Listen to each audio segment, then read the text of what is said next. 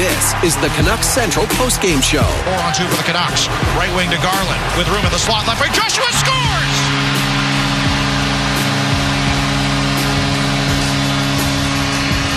They've done it again. The third line keeps on rolling. Face off of the Vancouver zone to our right. One by San Jose. Jan Rutta carries down for the right wing. center in front. They score. Zadina got the first chance. Demko made the save. And then the second rebound was knocked home by Jacob MacDonald. And the Sharks strike quickly to make it a one goal game. It's 5 to 4. With instant reaction from the players and coaches. Miller wins the face off in the Shark zone. Back to Hughes for the line. They score!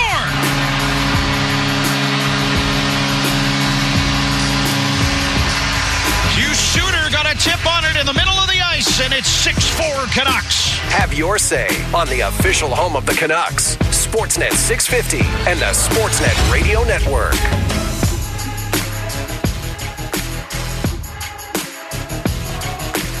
Canucks with a 7 4 victory on home ice over the San Jose Sharks as they head into the Christmas break with a 9 Game point streak and continue leading the National Hockey League in points. It's Satiar Shah with Bik Nizzar, and this is the Canucks Central post-game show presented by the number five Orange. We are going to welcome in uh, Brett Festerling into the discussion in just a moment. You can grab a phone line 604-280-0650 or toll free 1-888-275-0650 as the Canucks, well, they continue staying red hot in the National Hockey League so far this season. And Brett, uh, when we look at how they played here tonight, and we talked about this on the pregame show, this game, the first game, uh, the last game before Christmas, can often be a distraction. You mentioned that sometimes, you know, your your parents will show up making lasagna when you're not expecting it. Everyone's distracted, fat and happy. The Canucks, even though they gave up four goals, some breakdowns, they started the game the right way, and I thought they had the right energy throughout the game. Yeah, exactly. They came out on fire there. Kuzmenko obviously getting the confidence rolling early, which is a great storyline and great for him. I think that just helps snowball everything. So, yeah, great start. Obviously, there's a couple um, stumbles along the way. Yeah. That's the type of team San Jose is. They're literally trying to stick around to take advantage of opportunities, and they did it. They do it pretty well, actually, for a team that struggled all year. But all in all, good win. Don't critique the wins too much, I think. I mean, uh, what I was saying before the game, I was talking to Bik. I'm like, honestly, just win this game. I don't care how you do it. Collect the two points, finish the season series with the San Jose Sharks, and now you've picked up six out of a possible eight against San Jose. So, mission accomplished against the Sharks this season. Yeah, and especially given the environment, right? Obviously, just coming into the Christmas break and and so much things are going on. First game after a road trip, too. Yeah, and seven goals is fantastic. Obviously, I'm less concerned about some of the stuff that happened for the goals against. I think you can clean all of those things up, and so it's just they're kind of getting to a stage of just get two points. I know you and I were talking yesterday on the show of what's important, you know, how you play and all that, but now it's as certain lines are developing a bit of an identity, that third line in particular, which I'm sure we're going to talk about in a second, you see them start honing in on certain things and reading off each other. Now it's going to be start. It's going to be exciting to watch them try to figure each other out over these next 30 games. Yeah, exactly. They've they've they've accomplished so much to this point, mm-hmm. and the, I think that confidence is contagious throughout it. It's going to be interesting to see what happens with the fourth line. Obviously, Kuzmenko, that storyline. Exactly, they have that confidence now. Now I think. For the first couple of months, right, there was like, are we actually there? Are we this good? Mm-hmm. We don't know. I feel like this is a natural checkpoint in the season and they've kind of proven themselves. Yeah, we are okay. Now you get that confidence. You let it roll after the Christmas break, and just see how far you can go. Really build on it. I, I know we talk about Rick Tocchet staples and things that you have to do on the ice, but if you were to just kind of go through the lineup and say, okay, what can you staple in the lineup and say, Yeah. hey, these guys have to go together? Well, that third line certainly looks like it. Miller, uh, Boeser, Pettersson, they're stapled in the top six in their roles. After that, it's like you can kind of work around it, but suddenly it's like you have six of the 12 spots kind of figured out completely. And that's the thing that's going to be interesting again for me. It's talk about the how the chemistry continues to, de- to develop for these guys. Uh, a handful of guys look like they, they are cemented in their spots, and, and that's huge for me. Having a whole line sorted out and all three of those forwards going right now is just huge. Well, the only question, I mean, we were talking about this uh, on the show earlier this week and um, about how many awkward fits there are on the team. And the only one you could look at was Kuzmenko getting healthy scratch for a guy who's making a decent chunk of money, was a big part of their team last year now, looks to be kind of on the outs.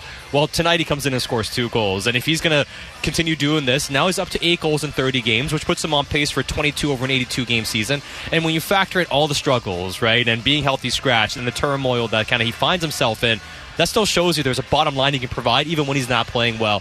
So if he can find his way back, uh, there isn't a fit on this roster where you look at and say, okay, that's awkward. Sure, you can always upgrade on certain players, but there's nobody who doesn't fit if Kuzmenko comes in and plays the way he does too. Yeah, I don't think there's a question that Kuzmenko's a talented hockey player and very dynamic and Mm-hmm. create offense, right? So if he can find that chemistry on the D side, get into those staples of talks and really cement him his spot on that line, which I think he did. There was a couple plays in the third. The one he got it on the line instead of forcing a pass, he got on his horse and he got got up going, and then they created Yeah. that's that actually led to the cold backdoor pass to Petey, where Blackwood made that really nice stop. But but yeah, I think if he can get that confidence and that fit going, then yeah, you're cementing. You look, you got some solid lines there for sure. Something even just as simple as shooting, right? Like immediately that first goal, it's like okay, the first chance you get, take a shot. And for for someone like him, okay, maybe you're not entirely a goal scorer, a sniper. Maybe your player profile is more puck handler. You want to set Yeah. people up, but in that line on that role, you might have to be a shooter. And just to get into that spot again. And he knew that at some point we've been talking about the stat that at some point he was going to get a chance back in the top 6 And with Elias Pettersson, you have to embrace the role of being the guy who can score goals. And it was just nice to see a he takes that shot in the first chance, and just the way he kind of times up with the play on the second goal as it comes across to Miller, he kind of loops as well, presents the target, and it's that sort of stuff, that clever play that you know Kuzmenko can do. Yeah, exactly. He just smart. He, he can be smart on the on the um, offensive side. So yeah, yeah, I mean, I don't know how to elaborate on that, but he's But just it's but like the thing that's always interesting is like why he doesn't shoot as much as he can. Yeah, he should. He should be more selfish. Oh, I'll, I'll, he should definitely be more selfish and shoot. And Petey should. You were talking yesterday on the show. Petey's such a good passer mm-hmm. and finds so many areas that guys can't cover or can't see. That you're right. He should just fire the puck, be selfish, and Petey should tell him to shoot it more. And I'm sure they are telling him to shoot more because he does have a really good shot when he pulls trigger. Would that also open up Pettersson's shot then, knowing that hey, here's this other offensive threat that's going to be a bit more active? Because Mikheyev is, is is not necessarily his game, and it's certainly not the number one priority on that line. Yeah. But just having another player on that, we were talking about dream wingers, is just Yeah. just, just someone just who's going to be willing to shoot it, and suddenly does it make people cheat off Pettersson a little bit, and can he find his shot that way too? yeah, you think if you look at the power play, every Right. every single Right. draw today, they were trying to set up PD for that one timer right off the draw. That just makes everybody cheat towards that end and cheat towards this one timer, and then that opens Miller to go downhill off Right. the bat. So I think it's the same philosophy. Exactly. If you get Kuzmenko shooting and guys are really trying to protect the shot, and D-men are cheating the block shot, it should open up. Hopefully, Petey to to let it go more too. So yeah, be more selfish, I would say, to Kuzmenko, which I don't know if we'd say that, but on the offensive side, be more selfish. I am interested to hear the thoughts of the head coach. I'm sure he's going to say some positives about that line. That line also found itself on the ice with three goals against the Pettersson line and a couple of defensive breakdowns when they were on the ice. So it wasn't all clean for them offensively, yes. So I am really curious to, hear what Rick Tocchet has to say about that because. Uh, it wouldn't be the first time where he's praised the offense, but has had a few words about uh, the lack of details at times. Yeah, a lot of the San Jose goals, I'm trying to think in my head which ones they were out there for, but a lot of them just seemed like crashing the net or I said hope plays during the during the broadcast because they were throwing those spinorama blind to, to the slot and just hoping their guys were getting it on there. So yeah, those are those are tough to defend.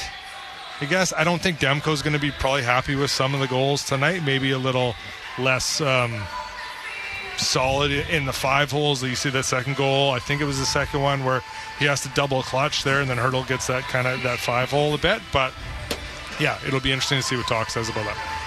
Absolutely. Uh, we are going to go outside the Canucks locker room right now where, where we are joined by Canucks forward Dakota Joshua. Uh, and Dakota, uh, big win ahead of the Christmas break. You guys have now extended your point streak to nine games. Like, how does it feel being part of a team that just finds ways to get points and win games right now? Yeah, it's a really good feeling. Um, you know we're satisfied uh, where we're at at this point in the season, but at the same time we know that there, there's a bigger goal ahead, and uh, it's just uh, part of the process on the way there. So we're looking to uh, pick things up where we left off um, after this Christmas break. We can get into some of the goals your line has been scoring, but I, I think part of the charm is the reactions you guys are having after the goals. It just feels like you guys are even surprising yourselves of what you're pulling off right now. Uh, just a lot of excitement. You know, you work so hard, so every time you can uh, score a goal out there, yeah, it's it's exciting. So um, yeah, we're just all happy for each other, and uh, it's nice when we can uh, connect for one.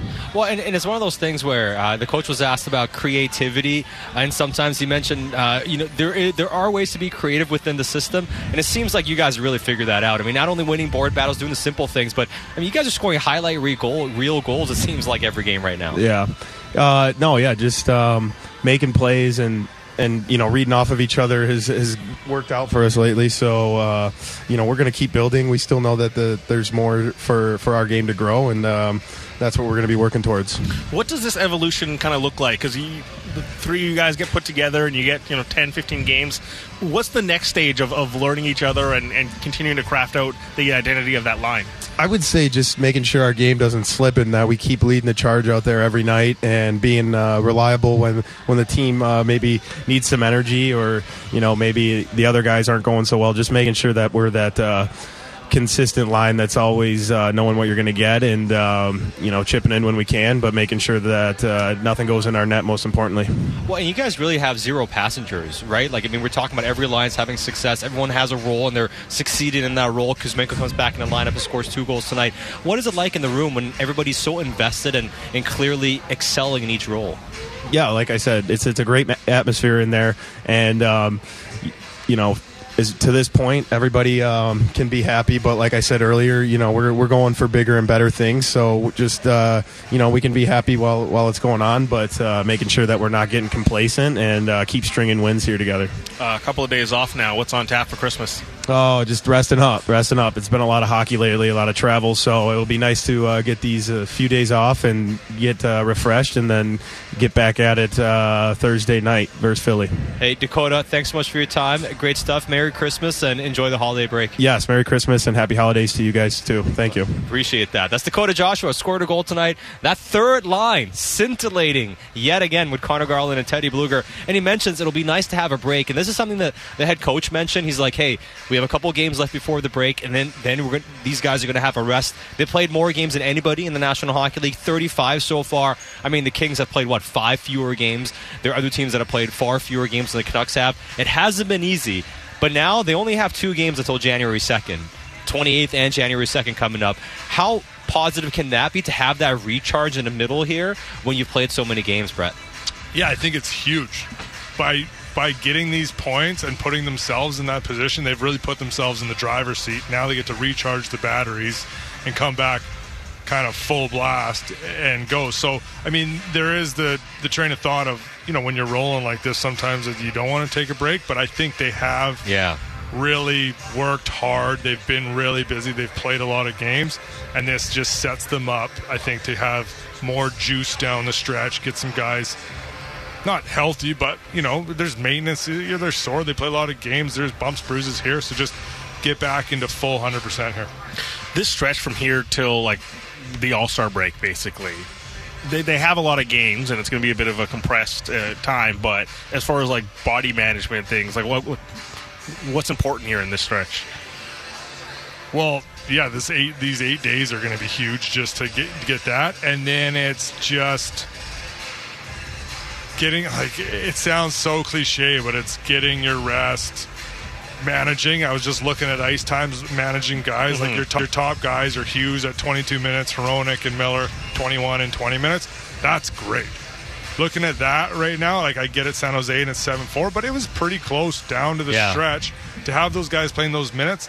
Considering Hughes and Hronek played 29 last time against San Jose, this is a big departure. Exactly. So that those kind of things matched with these eight games hopefully you get to manage that into those tight games proper rest, proper nutrition, yada yada. And, and especially with the the points they've banked here, you don't have to run these guys out to play 27 regularly too. Exactly, that's a huge. Like when I say they put themselves in a driver's seat, it gives them so much more options for rest and for just bench management. Well, and, and also. Uh, burnout's a real thing too, especially when you're as dedicated to your system as the Canucks have shown. I mean, they had the moment there, what over a ten game stretch where they were 500, four and six over one stretch, but then they reeled off this nine game point streak, right? So they've obviously been able to get through it. But when you're playing at this level and you're winning this much too, and you're playing a short period of time, you can hit that burnout stage. So it's good to get the break before that happens. And their schedule is not going to be easy in January, but as they get into February, March, a big homestand, the nine game homestand, they don't play back to back. It's stretched over three weeks, for instance, the better part of the month on home ice. So it's one of those things where if you play your cards right, for January after this break here, like you set yourself up to really be able to maintain this level of play. Maybe they won't be winning 70% of the points over uh, the final, what, 40, uh, 48 games of the, of the season or whatever, but it puts them in a good position to be able to reel off more victories yeah, more victories and gaining momentum when it counts.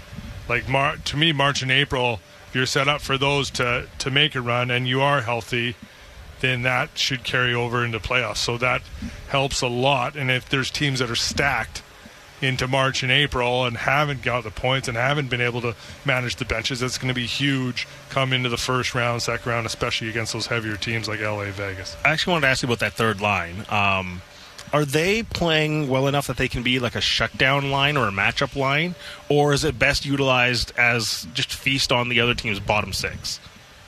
Like I'm curious if, yeah, if, no, if, if, if Garland and Joshua can be your like shutdown wingers.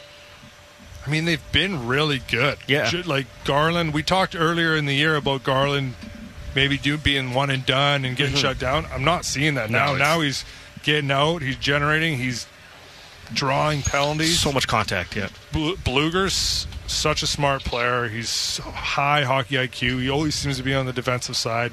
He had some amazing. That's what led to the Aman goal. Mm-hmm. He had two great sticks, kind of cutting off passes in that shift. He, I think, with I think Blueger as kind of the, you know, the architect on the defensive side there. I think they could be a shutdown line. What's nice is I don't know if I'd put them out as the shutdown line, but I'm comfortable if you're on the right. road and they end up against one of those lines. I mm-hmm. think they can carry the play in that. So that gives you options where, okay, we'll put this line out. If you want to put the top line, we're okay to leave them. If you want to put the bottom six, we'll let them we'll let them feast. Mm-hmm. So I think that's a nice option where you're not just trying to mash these lines and we're like you can put that out and trust them to do what they do. Final one before we let you go. Pius Suter replaces uh, Nils Hoglander on the second line with JT Miller and Brock Boeser. Second shift with that line scores a goal. And this is one of the remarkable things about this season, too. Anytime somebody in the top six gets sent down, the guy that steps up scores. We saw Lafferty do it, of course. Right now we're seeing. Uh, guys like Pius Suter. He did it with Pettersson. Now this game comes up with JT and, and Brock. I guess it's, it's, a nice problem to have, but it also keeps showing that they're looking for a bit more trust from somebody late in, in the in the game on that line with JT and Bess. And it looked like uh, Pius Suter did his job tonight. Yeah, I think he's. I mean, again, it goes back to the same thing as Blueger. I think he's a super smart mm-hmm. player. Mm-hmm. He's really responsible on the D side. So I think that was just. Yeah, I think that was just. Uh, hey, we'll switch this out for the last 10 minutes or right. I was gonna, I was going to is, is, is, that a closeout thing or is that uh, like a shortening the bench or is that like you, something structurally had to change with Hoglander? I mean, the goal was just so odd, yeah. uh, but I, I, I, just figured it was more about closeout. Yeah, I think it's a I think it's a closeout play. I don't think it's necessarily a punishment to Hoglander, but I think it's just a, a, a closeout. Have a smart player that's going to just think more on the defensive side than the offensive side. And you want to have one of your maybe smarter players out late as much as possible. And Pius Suter found himself playing with Boeser and JT Miller scores a big goal for the Canucks late in the third period. Brett, great stuff as always, calling the game alongside Brendan Batchelor. We appreciate your time as always. And Merry Christmas and Happy Holidays to you. And we look forward to chatting with you again very soon. Thank you. You guys as well. Enjoy the time off. Uh, very good. That is Brett Festerling. Fantastic stuff as the Canucks win 7 4 over the San Jose Sharks. And Vic, uh, before we get out, let's hit us some text messages on our Dunbar Lumber text inbox 650 650. You can also grab a phone line 604 280 0650 or toll free 1 275 0650. Uh, tremendous performance from the Canucks in terms of scoring goals tonight. Seven, including an empty netter from Quinn Hughes. 10 goals on the season, breaking the double digit barrier. What a campaign from the Canucks captain on the back end. Uh, and it was, what, five different players tonight uh, that had at least two points on the board. So it showed uh, the level of contribution, Vic, the players got, uh, the team got from its players tonight as well. Uh, it's six guys with uh, double digits, if I'm not mistaken. Yeah, yeah, you, you are Uh, correct. Garland, Miller, Pettersson, Blueger, and Kuzmenko. Was that five or six? and Hughes. So And Hughes, there, there you go. go. Yeah, six players that had two at least two points tonight. So a lot of contributions. Uh, before we go to the phone boards and take a couple, uh, what is happening on the text inbox? Uh, this one here says uh, Christmas confession. Uh, no, actually, no, I won't read that one right now. Uh, Curtis in Kamloops this season to date hasn't been a masterpiece, but how can you not be proud of these boys? Merry Christmas. Uh, that's Curtis in Kamloops. Sean from North Van. Can someone wake me up? Is this a dream? Canucks are the best team in the NHL. I, am I dreaming? I'm loving this. Uh, that is Sean from North Van. Uh, yeah, a lot of positivity so far in the inbox. 650, 650. Xander in Victoria, not the cleanest win. We'll take it coming home after the big road trip. Holiday distractions. Good teams win even when they're not playing their best. First in the league at Christmas. Couldn't have asked for a better Christmas present. Merry Christmas, fellas. That is from Xander in Victoria. Yeah, uh, great stuff. We'll keep the thoughts coming in. We'll hit more of your text messages and comments as the show goes on. We, we will also hear from head coach Rick Tocchet and Canucks players post game. But let's go to the phone boards 604 280 0650. We'll start things off in Campbell River where we have Gary on the on the line. Gary, thanks for calling in. And what are your thoughts tonight? Hey guys, yeah, I was uh, very impressed by the the third line there, or the thirst line as people are calling it. Uh, very very big, uh, very big fan of those guys. They've uh, all got seven or eight points in the last six games, and the Canucks are eight one and two uh, in December. So I got what I wanted for Christmas. I've been saying since October the Canucks are going to be first in the league. They're going to get sixty wins. They're on pace for fifty seven right now, but uh, hey, there's uh, there's still a chance to uh, catch up to that sixty point uh, sixty win mark. Yeah, well, there is enough time already, that's for sure. Hey, Gary, thanks for the phone call. Uh, that's Gary calling in from Campbell River. Uh, let's take one more phone call here before we hit the break, and let's go to Bella Bella, where we have Don on the line. Don, thanks for calling in. What are your, what are your thoughts tonight after a 7 4 Canucks win? Oh, I just uh, wanted to tell you guys that uh, I was one of those guys. Uh, we're kind of criticizing uh, on the coup situation, and uh, quickly realized tonight that uh, we got to leave the coaching, you know, to the coach making those decisions. I got to respect that now, and uh, you know, he obviously knows what he's doing, and. Uh, Another thing is uh, we're gonna we're doing all this without Soucy, and uh, when we get him back in a week or two or whenever it is, it'll be like making a trade without even making a move. Thanks a lot, guys.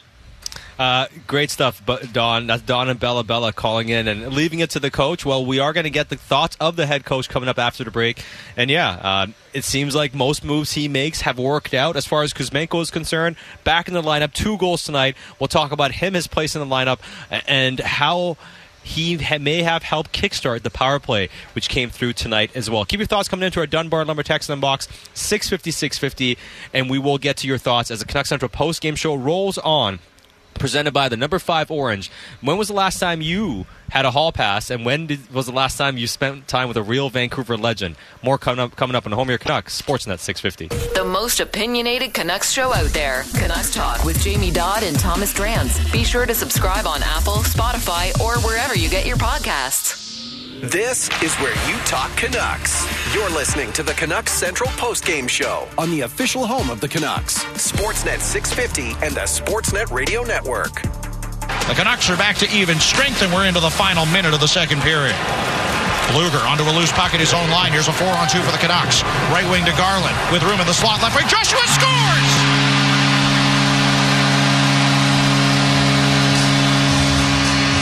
They've done it again. The third line keeps on rolling, and this time it's Dakota Joshua with his ninth of the season to make it 5 3 Canucks. Well, this is a replica of the Dallas goal. Garland's so good at this. He pulls it back like he's going to shoot it after he gets the middle of the ice, looks at the net, and makes Burroughs commit with his stick, opens the lane over to Blackwood's right where Joshua is. And he buries it into the yawning cage. What a pass by Garland. Great deception to make Burroughs move that stick out of the lane. What a tremendous goal from the Canucks' third line, if you want to call him that. Dakota Joshua, and that is tonight's play of the game, brought to you by Delaney's OK Tire Langley. It's Satiar Shah with Bik Nizzar on the Canucks Central Post Game Show on Sportsnet 650 and the Sportsnet Radio Network. And Vic, I mean, uh, we were kind of running out of superlatives describing the play of that third line. An absolute gorgeous goal from that trio. Dakota Joshua, I mean, what else can you say about a player the Canucks uh, signed last year to a two-year contract, making under nine hundred thousand a year? Already now up to nine goals on the campaign. Had eleven last year in seventy-nine games. Just red hot that line tonight. Yeah, 11 goals last year, 12 points, 23 points, a dash 16, albeit you know with the context of the Canucks season last year, and then this year. That line has been so good. You mentioned it's his ninth goal of the year. Dakota Joshua has been flying so far this year. That line has been fantastic as well.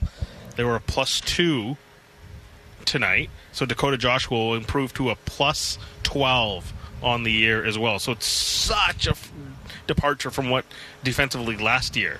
And even when he was signed, you know, we talked about like the expected goals numbers looked really encouraging for him. His name was always popping up Yeah. so high among some other great players uh, across the league. And now it's like this role has been kind of manufactured for him. He's thriving in it. The line mates look like they complement each other so well.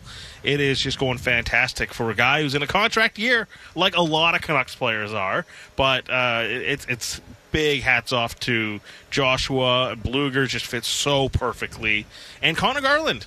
This this new version of Conor Garland that is uh, taking us uh, all by storm here. Certainly a lot of surprises uh, on on this show. Certainly. Well, yeah, I mean, a great pass, and he was buzzing again tonight, creating a number of plays. Good play defensively as well. That, that play, it's like he, he manipulated Miro Heiskanen the other day. He goes after Kyle Burroughs on this play today, and just the the, the creativity to want to, to do the shot fake, and also the awareness that you got another guy coming. You're going to hit Dakota Joshua. He's going to convert that play, and uh, you know, for someone we've talked about, he's always an eager shooter. Perhaps you know, over eager to do it. Uh, he's, he's showing off some playmaking ability. Now suddenly, like Teddy Blueger's got this six game point streak Yeah. going. Dakota Joshua scoring goals here, uh, multiple. So this will be six in his last six games.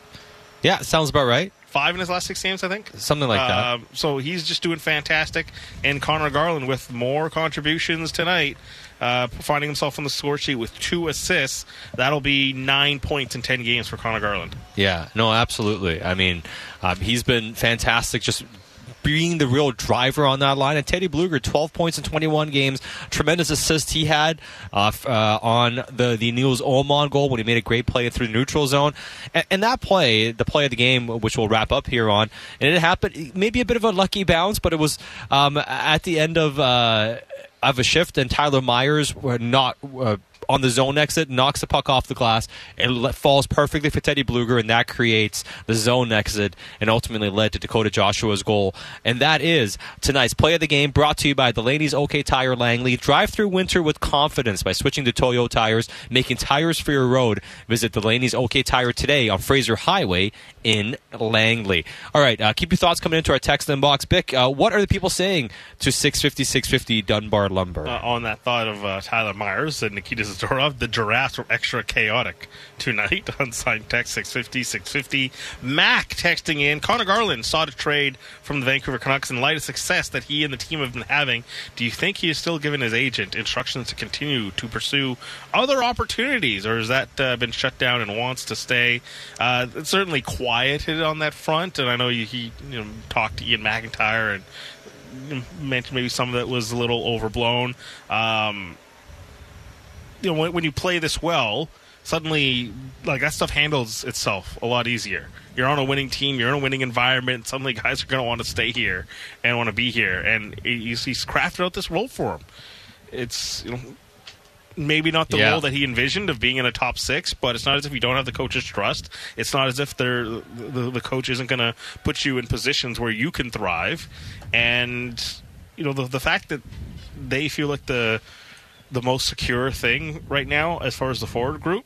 I know we talked about Miller, Pettersson, and and Boeser and, and their production, but as far as the total line, uh, they're the one that doesn't look like they've are, are going to have any changes in the foreseeable future. I don't think so. I don't think you mess with a good thing. And uh, maybe still trying to figure a mix in the top six a little bit. Hoglander, situationally at least, maybe not the full trust there with Pius Suter coming in. We've seen Kuzmenko's spot be fleeting, but tremendous tonight. Scored two goals. Uh, we'll get to more of your text messages here on the Canuck Central Post Game Show presented by the number five Orange on Sportsnet 650 and the Sportsnet Radio Network. Satiar Shah with Bik Nizzar. Uh, and let's go back to the phone boards and let's go to Kevin in Vancouver. Kevin, uh, thanks uh, for holding on to your line. What is going on? What are your thoughts tonight? Um, I, I play. I think Kuzmenko played well today. Um, was underrated, as you guys said. Um, hopefully, we can continue this for the new year. Um, I know it was against San Jose, but never underestimate your opponent. They play well too. But seven fours, I feel like a great game. Um, hopefully, we do well, keep the momentum against Philadelphia, and hopefully, like keep keep keep keep our top top standing in the new year. Yeah, certainly. Hey, thanks for the phone call. That's Kevin in Vancouver calling in, and they're all sounding like the head coach, sounding like the team. You know, focus on the next game, take care of business, and great at the Christmas break.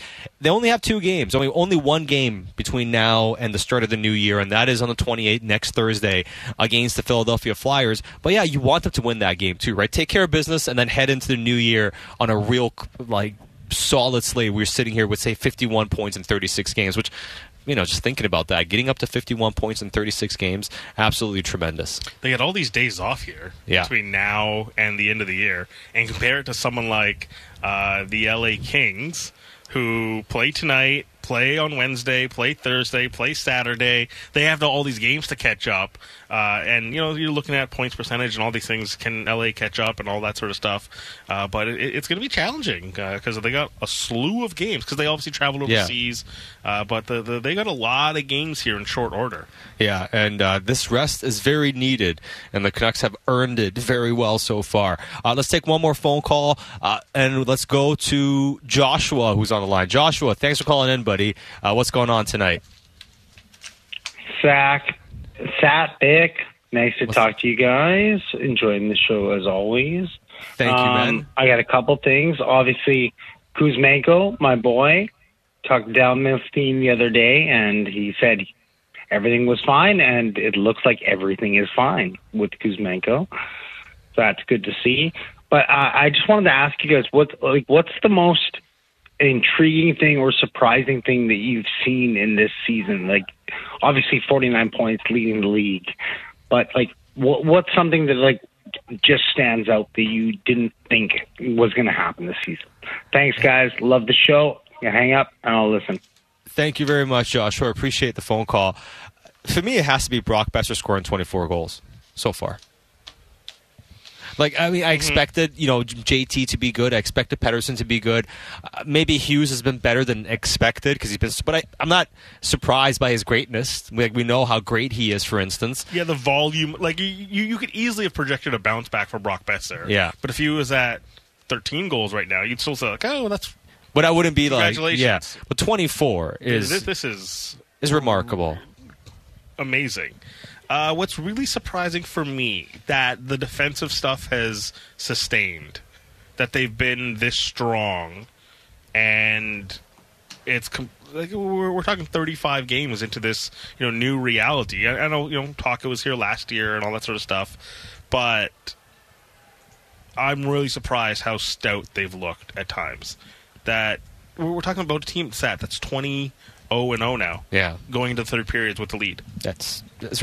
I mean, we had somebody text in after we mentioned the stat after the second period. We're like, they're 19 and 0. People like, like, oh, holy jinx, guys! Like, settle down. Why are you guys mentioning these numbers? We, we've mentioned them some pr- pretty much since Game Seven onwards. Yeah, and don't worry about it.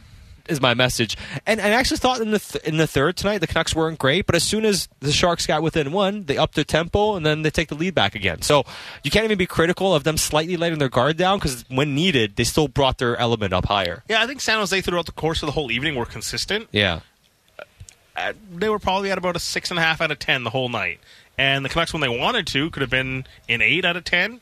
And then they, you know, torqued it down to a six, a five, and cut and managed the game. And then San Jose would pop up with a goal or two, and then all right, we got to ratchet it back Yeah. up.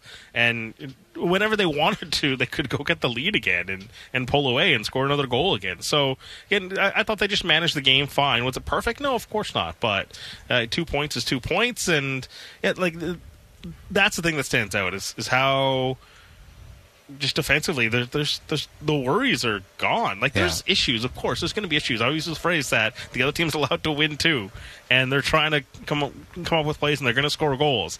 But just overall, the fact that you can go into third period saying it's over, that's like that to me is the thing that blows me away. hallmark of good teams. Yeah, and, and they're exhibiting some of the. I mean, I know people talk about the metrics, so to speak, but I was talking to Dan about this uh, before the game. B- before the era of the advanced statistics, let's say we go back 12, 13 years ago, and we looked at a team that currently has the most regulation wins in the NHL, has the most goals in the league, top three and fewest goals allowed in the National Hockey League, a great power play, eh, average PK, but the best goal differential in the league. Automatically, people would say, "Oh, they're the best team in the league." Now when there's more metrics and the shooting percentage. I think people know they look at it. and You can dig a bit deeper, and people cast a little bit of doubt about how sustainable this is and whatnot. But at some point, when somebody shows you who they are repeatedly, believe who they are. Mm. And we said this about them last year when they played poorly. Well, wouldn't the reverse be true when they're playing as well as they are this season in terms of results and how good their diff- their the differentials that matter the most? They're excelling in. And at some point, you also have to tip your cap to that, and uh, regardless of how how the percentages may line up.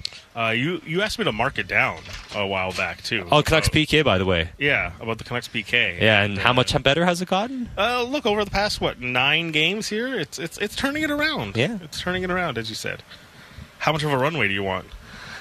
Take Uh, this to, to January or? Oh yeah, yeah. I said I said the new year, right? I mentioned the new year. I can't remember. I, I didn't even write down the date. I should have written down the date. Yeah, I said by I said I said we're going to have a at some point in the season we're going to talk about how the power how the PK is going to be a strength for the team. So tonight, what went? Oh, uh, or sorry, went three for three. Yeah, perfect on the PK. Three for three. So that is twenty three or twenty six here over the last nine games.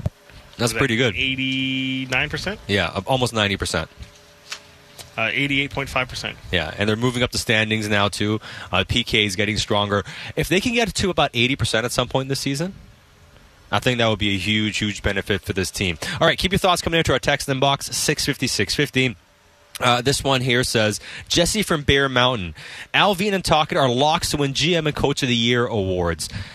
As far as Patrick Allvin goes, I mean, the funny thing is, maybe his masterstroke, which was getting Kuzmenko for free, essentially, on an entry level contract for one year, uh, the only misstep could potentially be the extension for Kuzmenko, which was a two year deal when he was getting healthy scratch, but then he comes and scores two goals tonight. It's hard to really pinpoint a bad decision, or at least a bad outcome from a Patrick Allvin decision so far. Like a, a like objectively bad outcome. Yeah, I'm trying to think. Like even the Kuzmenko thing is still like, hey, it was bad now, but you know, I mean, oh, again, no, no, no, there's no way you can say that the Kuzmenko thing is a bad decision. Like he scored 39 goals No, last year. I'm just saying. I mean, he struggled or Yeah. whatever, but is there? Well, you can point to one like a bad. You can talk about okay, Studnicka didn't work out, but then they flip him, and get a six round pick back for him. Yeah. So it's like it, it still But works if, out. That's what we're talking about, like the, the leverage of like Jack Studnicka yeah. not working out, that's fine. That's pretty much it. I mean, you can you can look at Ethan Bear that they brought him in, gave something up to get him, and But then that- he, he he they don't have him still. Sure, but I mean, he got hurt. We don't know what he is. There's circumstances to that one, right? Yeah. Like if, if Again, objectively bad outcome from a Patrick Allvin decision. You're hard pressed to find i- one. if he never gets hurt, he's in the Canucks lineup right now. yeah. Now, hey, the sliding doors of that is you know Ian Cole here, is Carson Soucy here, all that plays out. Uh, so, so even that one's almost seemingly worked out because they've managed to get some of these guys in here without that money allocated to Ethan Bear. Yeah, no, for sure. So I think that's a good point. And as far as Rick Tocchet goes, um, coach of the year, he certainly has the inside track right now, doesn't he? You can look at him, uh, Rangers head coach, uh, Peter. Laviolette, Torts, and the Torts will be Flyers. in there. I think right now the tr- the three are Laviolette with the Rangers. They're the best. They have the best point percentage in the National Hockey League. The Rangers do. Uh, Canucks have the most points in the NHL, and then the Flyers are the biggest surprise in the NHL. Yeah. Uh, They're, they're they're firmly holding on to a top three spot in their division and a playoffs position. yeah, right now. I, I think the two biggest surprises across the league would be the Canucks and the Flyers. Yeah. Uh, And I'd say, I mean, the Canucks are a big surprise in terms of how excellent they've been. I don't think we would have been surprised if they make the playoffs, so to speak. No, but- I don't think anybody would have expected the Flyers to make the playoffs this year. there's a nine point gap between the Canucks and the Flyers. Yeah, right? So it's pretty big. that much of a gap to me is like they're this excellent. That to me is a big surprise. Mm-hmm. I yeah, uh, that sounds like a good uh, trio there. Yeah, no, hundred percent. If the Coyotes keep this going out the the rest of the way, there's another Coach of the Year candidate. Yeah, no, they, absolutely. There, there are a few guys there that deserve it, but right now, Rick Tocchet as good a chance as anybody. This text says bringing in Tocchet early last season seems to be an absolute genius move. Well, it's certainly paying off massively at the moment. Let's go back to the phone board 604 280 0650. Uh, And let's go to Vancouver, where we have Tim on the line. Tim, thanks for calling in. And what are your thoughts tonight? I enjoy listening to your show. I was Thank watching you. Hockey Night in Canada, and uh, John Shorthouse and the commentator were looking for a name for the Garland, Gar- Garland line. And uh, Garland's like a badger on a puck, so it should be the badger line. All right, I like that. I like that. Uh, hey, Tim, no, thanks. no, what he else? re- He reminds me of that. He's, he's he's like a dog on a bone, man, with with a puck, eh? And Mm-hmm. what a great line! And uh, it's fun. It's fun watching the Vancouver Canucks again. I'm a diehard Ca- Canucks fan. Always watch them, and always will. And I enjoy your show. I listen to it every day, Monday to Friday, and sometimes on weekends. Hey, Tim, uh, very much appreciated. Uh, happy holidays to you. Uh, thanks for the thoughts and uh, thanks for listening and enjoying the show as well. Uh, we love being here and it's been a lot of fun, especially with how the Canucks are winning so many games right now. And I mean, there, there's nothing wrong you can say. And we got a lot of people texting in nicknames for that third line as well. Uh, he mentions the Badger line. Uh, others have mentioned, uh, you know, the Crazy Eights line. Uh, we, we've also seen some maybe Galaxy Brain ideas as well. Oh, yeah. Like, you know, a lot of math. Like, you got to be a quantum physicist to figure some of these out. The but- Crazy Eight ones is like it needs explaining, but it's at least it makes sense. That's the one I like the best so far. Okay, explain what. Explain how they get to Crazy Eights. We, we had two people text us in 90 seconds apart. Two different people text us in uh, in the second intermission. Uh, Crazy Eights, Garland wears eight. Yeah. Joshua has an eight in his number, and five plus three for Blueger equals eight.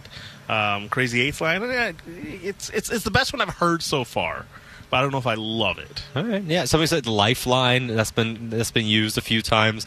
Uh, you know, actually, I saw one on Twitter from uh, Ben Kuzma replied the Joshua tree. It's actually not bad. Joshua three. That's actually not bad. It's actually not bad. Uh, shouts to our friend Ben Kuzma from the province.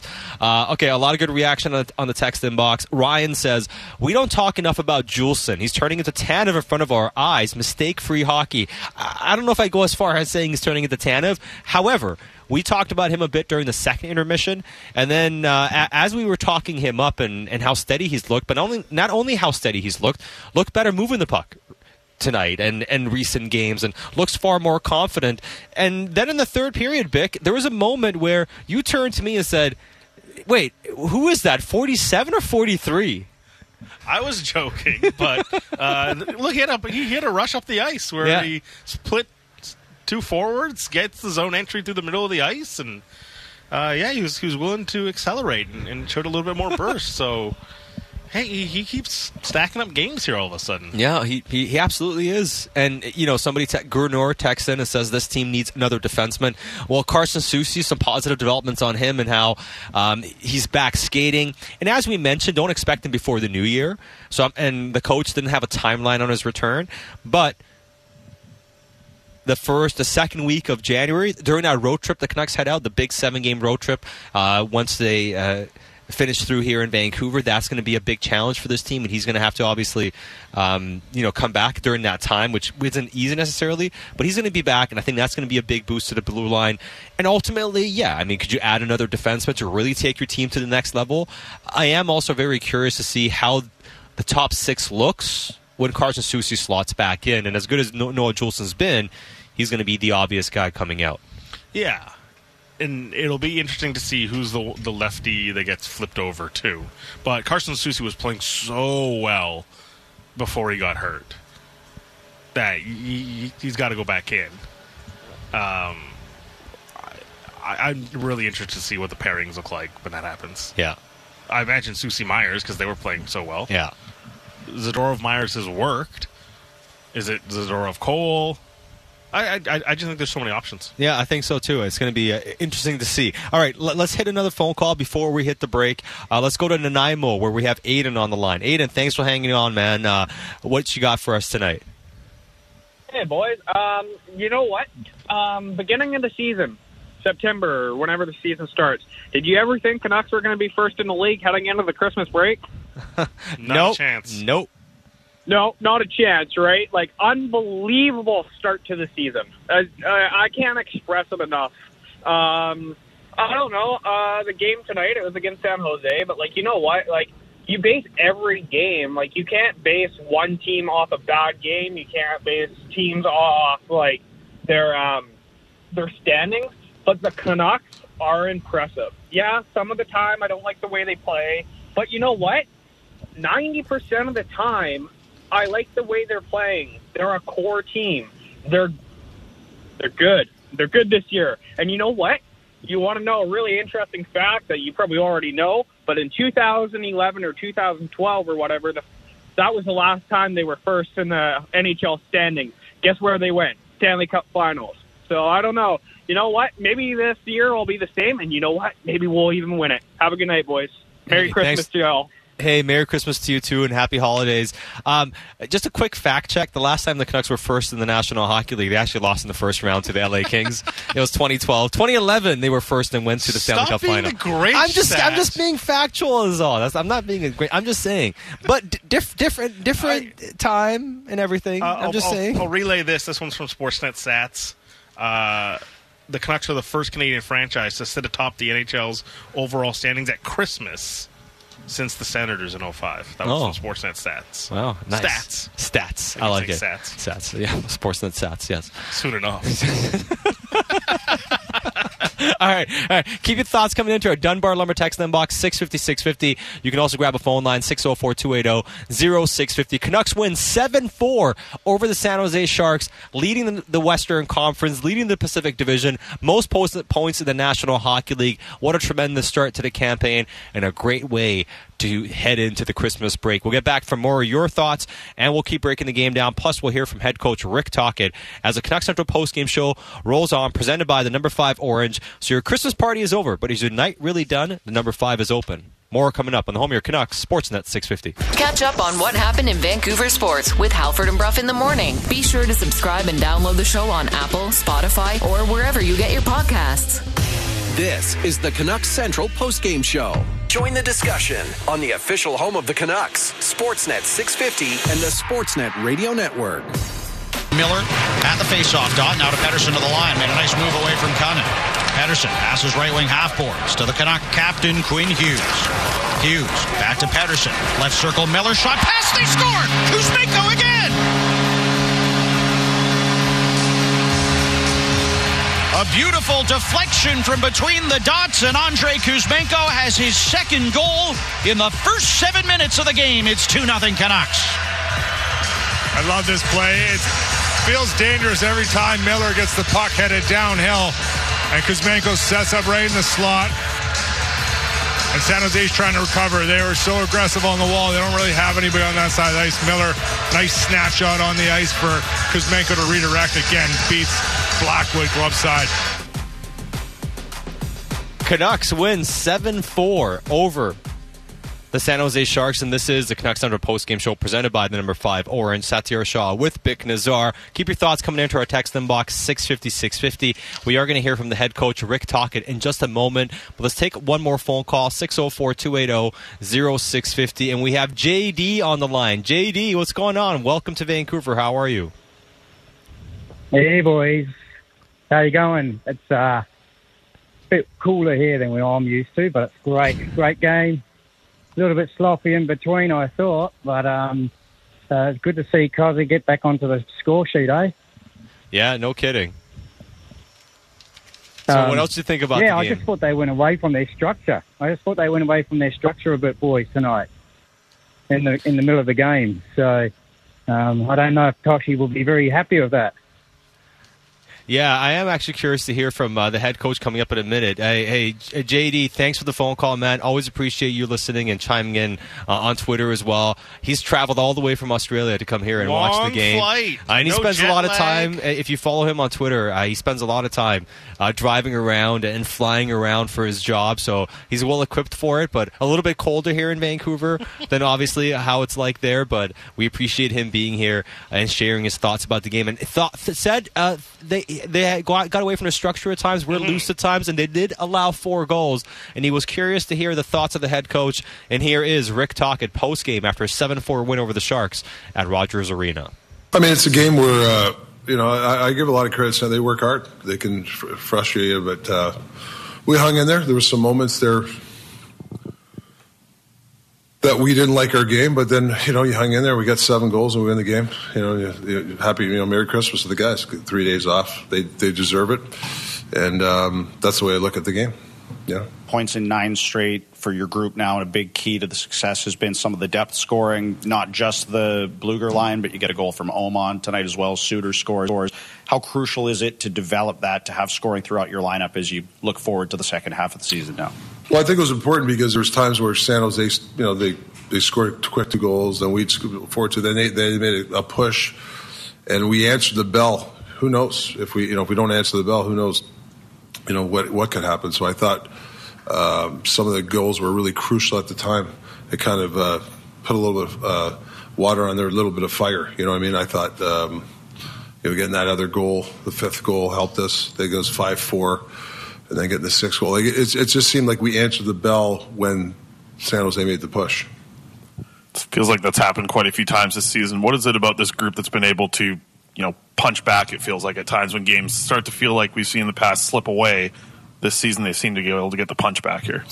Well, I think you, you know, I think certain lines at certain times this year really helped us. Obviously, the third line, whether right now they're playing really well. You know, they could be playing a lot higher. You know, in the lineup, uh, they're, they're just you know they're they're you know that's a hell of a goal you know, with Garland and, and, and Dak to get us back in the game. Um, I just feel that each line has done something this year to help us when uh, the other teams made a push at us. You know, four lines. Um, with a little bit of a break here, how nice is it for team morale to sit where you guys are at first in the league at this point? Well, it's nice. You know, get to go home for three days, um, and I think the you know, NHL takes a break, and guys can enjoy their families. We we do. We definitely need a break. The guys need to get away from the rink for three days, and like I said, be with their families and enjoy it. And they should. And then uh, we'll worry about when we get back uh, the task at hand. We get you know obviously the second half's coming here. There were a few mistakes that were pretty obvious. How much of them were just about being tired, having played so much hockey, as you just mentioned? Yeah, I think so. Maybe you know I could attribute it, but you know, like I said, these are learning lessons. When you're tired, you, you know, sometimes you just got to hang in there. Um, I think there's a stat we said before the game. Expected something about like on Christmas, the, the, the games on the 23rd. The margin of it, it, it's like a. It seems like whoever wins, it's always by a large, like by two or three goals. I don't know. Dylan Crawford, a video who's telling me about it. It makes sense. It just seems like, and if you watch, it's either teams are going to win by a lot, or the teams, you know, you could be upset. And um, I don't even know if I explained myself. He, I got to get Dylan to explain it, but it made it, it made it made sense to me on the 23rd. For some reason, on the 23rd, uh, It sounds like expected the team, the team trailing is going to sag. Like it's just like, okay, let's go home. Let's go. Exactly, and that's kind of what he said in, in his pre-scout. Made sense to me. With that in mind, I mean, obviously getting Yeah. seven goals is a statement about, as you said, your team kept finding something, kept finding that goal. Well, we answered anytime, like I said, at San Jose made a push. We answered with a big goal, and that's what you got to love about you know this this game. Obviously, there's some stuff that we don't like, and we got to clean up. But for the most part, you know, mentally, I think we're a little tired, and uh, but we hung in there to win the game. I want to ask you about Kuzi. Uh, Got the two early goals. There was a, a stretch. Um, I think there was a four, their fourth goal. Maybe he loses his guy, but you put him right back out there on the next shift. Just take me through that reasoning. Yeah, I, I mean, uh, listen, you know, people make mistakes, you know, and it's like I, I, I'm not. I got to take a look though. I'm not sure. Like, yeah, I understand he's maybe he's got to protect the back door, but I'm not. I don't know if I can really. It's 100 percent his fault, and um, you know, I just told him, you know. You know, I want to get him back out there. You know, I don't want to. You know, I want to get his confidence. He had two goals. Um, you know, he's a good, great kid. Like after the game, he came up to me and he apologized for a couple things. I'm like, just play. Like I, I don't, you don't need to apologize. Got two big goals for us. He almost got the third on the power play. I wish he got that third. That would have been really nice. But uh, yeah, it's a little. Ch- uh, it's a you know another building block for him. Similar moment with Joshua. He tries to make a play on a penalty kill, Yeah. turns it over. You know, you talk to him on the bench, and then a couple shifts later, he scores. Has he kind of earned that benefit of the doubt? Where you're just going to throw him back out because how well he's Yeah, he's earned the rope. I mean, you know, he, you know, you guys know, two three months ago, you know, he was in the dog, whether he's in the doghouse or what, but he, you know, he he took it and he's really took his game to another level. Um, and I think he's done a nice job penalty killing. So, yeah, I mean, it was kind of a brain, you know, um, you know the word I was going to say, but he knows, uh, you know, he knows why. Why go up to a guy and tell him? He knows he, he made the mistake. So it's when if a guy makes two or three mistakes in a row, that's when you, you know, that's when you have to kind of make people accountable. Rick, how impressed have you been with Teddy Blueger? I mean, I'm sure you had an idea of the player that you were getting, but this is a guy that had to catch up to the rest of the team in the league after being hurt there in that final preseason game. And I know that's not easy.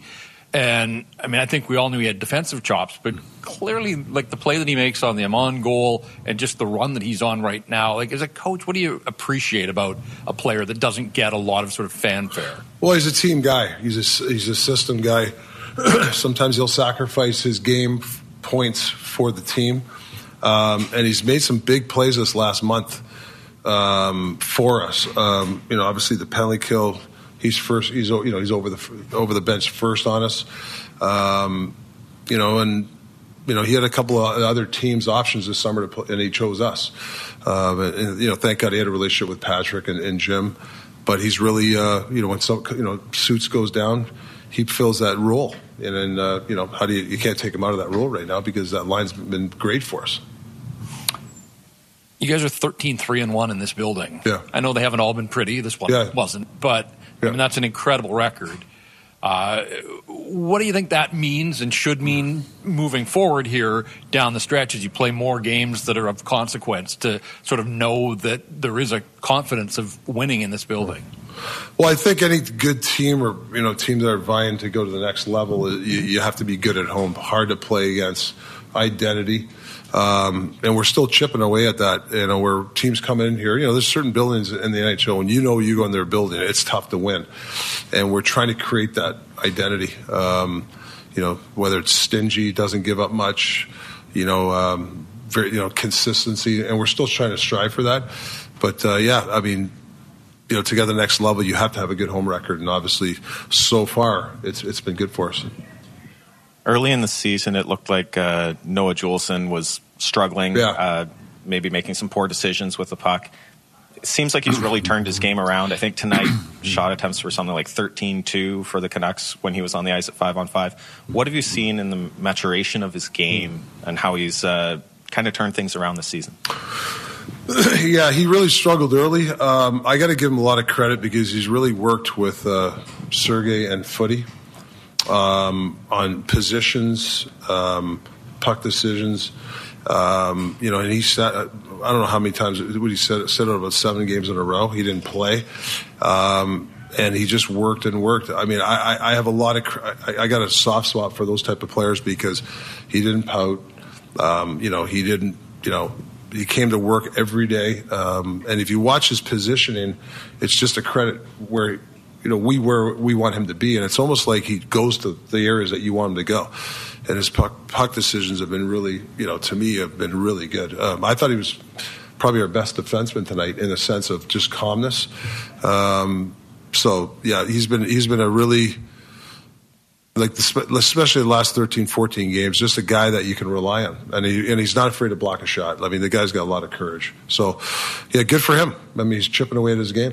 Really he really is And um, going back to those Pittsburgh Cup teams that you were a part of in 2016 and 17, um, a big part of the success of those teams and the excitement was that uh, that third line, that HBK line. yeah And I'm wondering if you see parallels between what the, that group brought to Pittsburgh and what this third line is doing right now.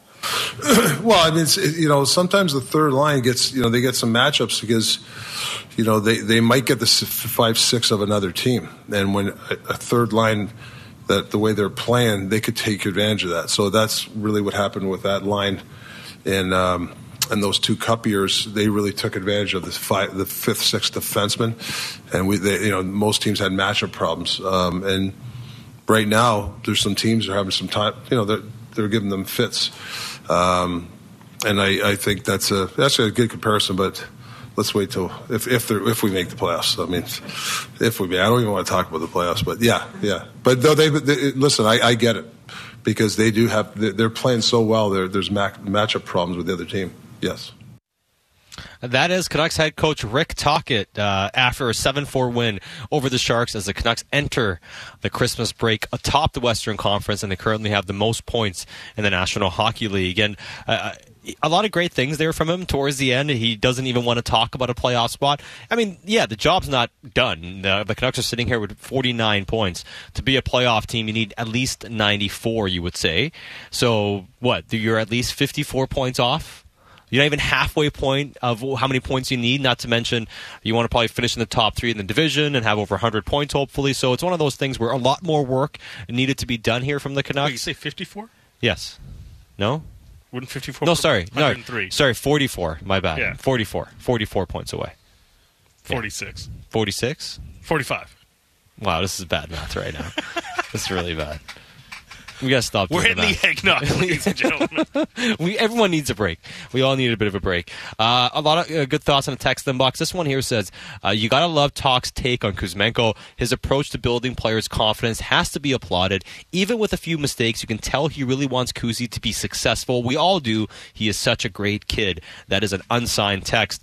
And he said he really wanted Kuzmenko to get the hat, hat trick. And Mm-hmm. he said to him, and Kuzmenko came and apologized for making some mistakes. And he's like, "Don't don't apologize. Just go out there and play." two goals. And, and you know what? He, there were a few defensive mistakes, and on the play that Tocchet mentions, uh, I believe it's the third goal for San Jose, uh, or the fourth goal where he loses his man on the back door, and he said he wasn't sure exactly who was at fault, but he didn't really have much interest in being critical. It was more about, hey, he scored two goals, let's build this guy up and, and hopefully get him on a run here. Especially when they got all these days off here. Yeah. The last thing you want these guys to do is be smarting. Like, really? Coach said this? And we're going into holidays and we got one game in eight days here. He's going to keep it positive. He's going to keep it light. And especially the guy who scored two goals tonight. They scored seven goals. Like, I know there was issues tonight. Yes. They scored seven goals tonight. Yeah, no, it's, it's tremendous. It, it's absolutely tremendous. This text here says first in the league in goals for per game, second in the league in goals against per game. In 2011, the Canucks were plus 0.95 goal differential per game, and we are currently plus 1.35 goal differential per game. Uh, I don't have stats to back it up, but it feels like the Canucks dominate both slots. Only only really gives away shots from the outside, and the shots we take are usually from the middle of the ice, from the point uh, when we have a guy going inside to tip or get a rebound. Very impressive. Appreciate your guys' effort on the pre and post game shows. Thanks. Uh, thanks for the text message and, and thanks for the kind words. But he's right. I mean, hey, the differentials are really high, but it's still relatively early. In, the, in well, it's not early in the season anymore. But you're sitting here at game 35. Let's see by game 82 if if they're going to be at 1.35 uh, goal differential per game. But he's right in terms of the Canucks dominating both slots. Yeah, that's the, the the thing that really stands out. That even defensively, you watch sometimes that there's just like three guys just camped out there, no matter where the puck is, and they're very cognizant of the idea of protect the guts. That you know things we hear uh, Rick Tocchet mention all the time. Uh, d- do they sway from it sometimes? Yeah, but by and large, you've really noticed uh, how sharp they are defensively and, and, and the emphasis on boxing out. And then even offensively, they've stuck with it of this idea of shots from distance and creating rebounds and tip ins, and it's worked for them. Again, it's all the stuff that we think can translate to the playoffs. I'm surprised it's gone on this long, but here's the thing: we always talk about what was the evolution going to look like. Well, the third line is going through an evolution right now. Yeah. so that's how it starts to come together. Again, they're they're as you said last post game, they're walking some of these goals into the net. Yeah, and it's, it's not like we're, we're talking about just seeing eye shots going No. through. And when you dig dig a bit deeper too, because yes, they're writing shooting percentages, and yes, you know some of those metrics obviously show there will be some sort of quote unquote regression, uh, so to speak. But how they're the way they're generating their high danger chances, and when you look at shots from the slot, and that broke these numbers down down from the NHL Edge data. The Canucks are top eight in creating high danger scoring chances inside or high danger shots from the inside, one of the best in the National Hockey League. And in terms of defending that slot area, the numbers also back it up, one of the best in the National Hockey League. So do a lot of good things, and we'll see how it progresses as the season goes on. Keep your thoughts coming in to our text inbox 650 650. You can also grab a phone line 604 280 0650. Canucks win 7 4 here at Rogers Arena over the San Jose Sharks. It's Satiar Shah with Bik Nizzar. We'll continue here on the Canucks Central Post Game Show presented by the number five Orange on the home of your Canucks, Sportsnet 650 and the Sportsnet Radio Network. Big opinions and good bets. It's the People's Show with Bik Nizzar. Be sure to subscribe on Apple, Spotify, or wherever you get your podcasts. This is where you talk Canucks. You're listening to the Canucks Central Post Game Show on the official home of the Canucks, Sportsnet 650 and the Sportsnet Radio Network. Pettersson nearly had a chance to jam home a rebound, too. As Miller wins the faceoff in the Shark zone. Back to Hughes for the line. They score!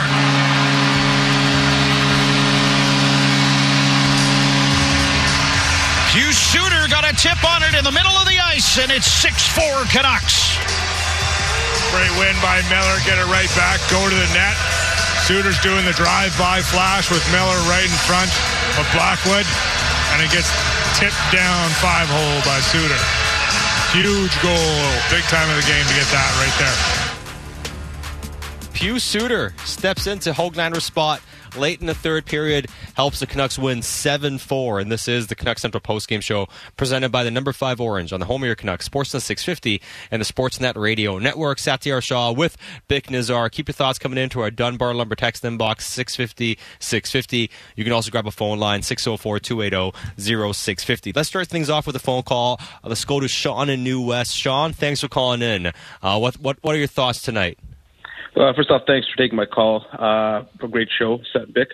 Um, thoughts are, I was at the game. Great. Uh, you know, obviously, it wasn't a Picasso. Obviously, um, defensively there was some ish breakdowns and stuff. But hey, you know what? A win's a win.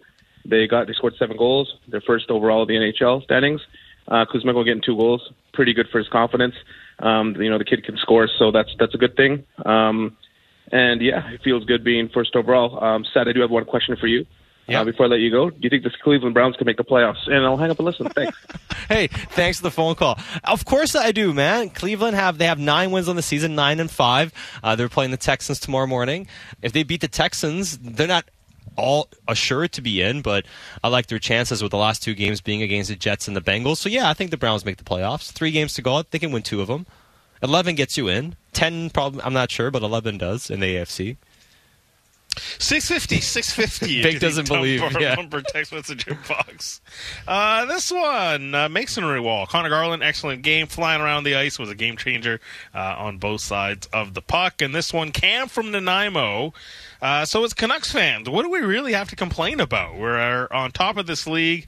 Uh, we have had a 180 degree turnaround from last year. The boys are playing great hockey. You still need to beat those top teams, but this is something we haven't had as fans for a decade. Don't forget to enjoy this, and don't let our pessimism get to us. So, Cam's looking for things to complain about, but uh, has nothing to complain about. I mean, after tonight, because Kuzmenko comes back and scores two goals you could have said before this game, Kuzmenko healthy scratch, his spot, whether you agree with it or not, and you know him obviously not being quite as prolific. I think that would have been the one. he comes back and scores a couple goals. It's hard. It's hard to complain. It's hard to complain. Uh, let's continue on the phone boards as well. Well, let's go to Mike and Surrey. Mike, uh, what are your thoughts here before Christmas? The Canucks just keep winning, man. All they do is keep scoring. Mike. Hello, guys. Great show. Thanks, buddy. Yeah. Um, so, don't want to be the bearer of Grinch news, but. Um, so you have something to complain about, then, is what you're I'm saying. not complaining. I'm just Okay. pointing something out. Is Okay, that okay. you guys are the ones saying, "Oh well, we can't, you know, we can't uh, trust the underlying stats and all this PDO and regret." You know, they're the first tier. They're the first in goal differential. They're the first in offense. They're the first in defense. They're this. They've got key players at all the you know important positions. They, there's these super secret stats that have them unbelievably fourth. Did you say and third? Yet the most credible sports book in the world has them 13th to win the cup. Now, what doesn't compute there, guys?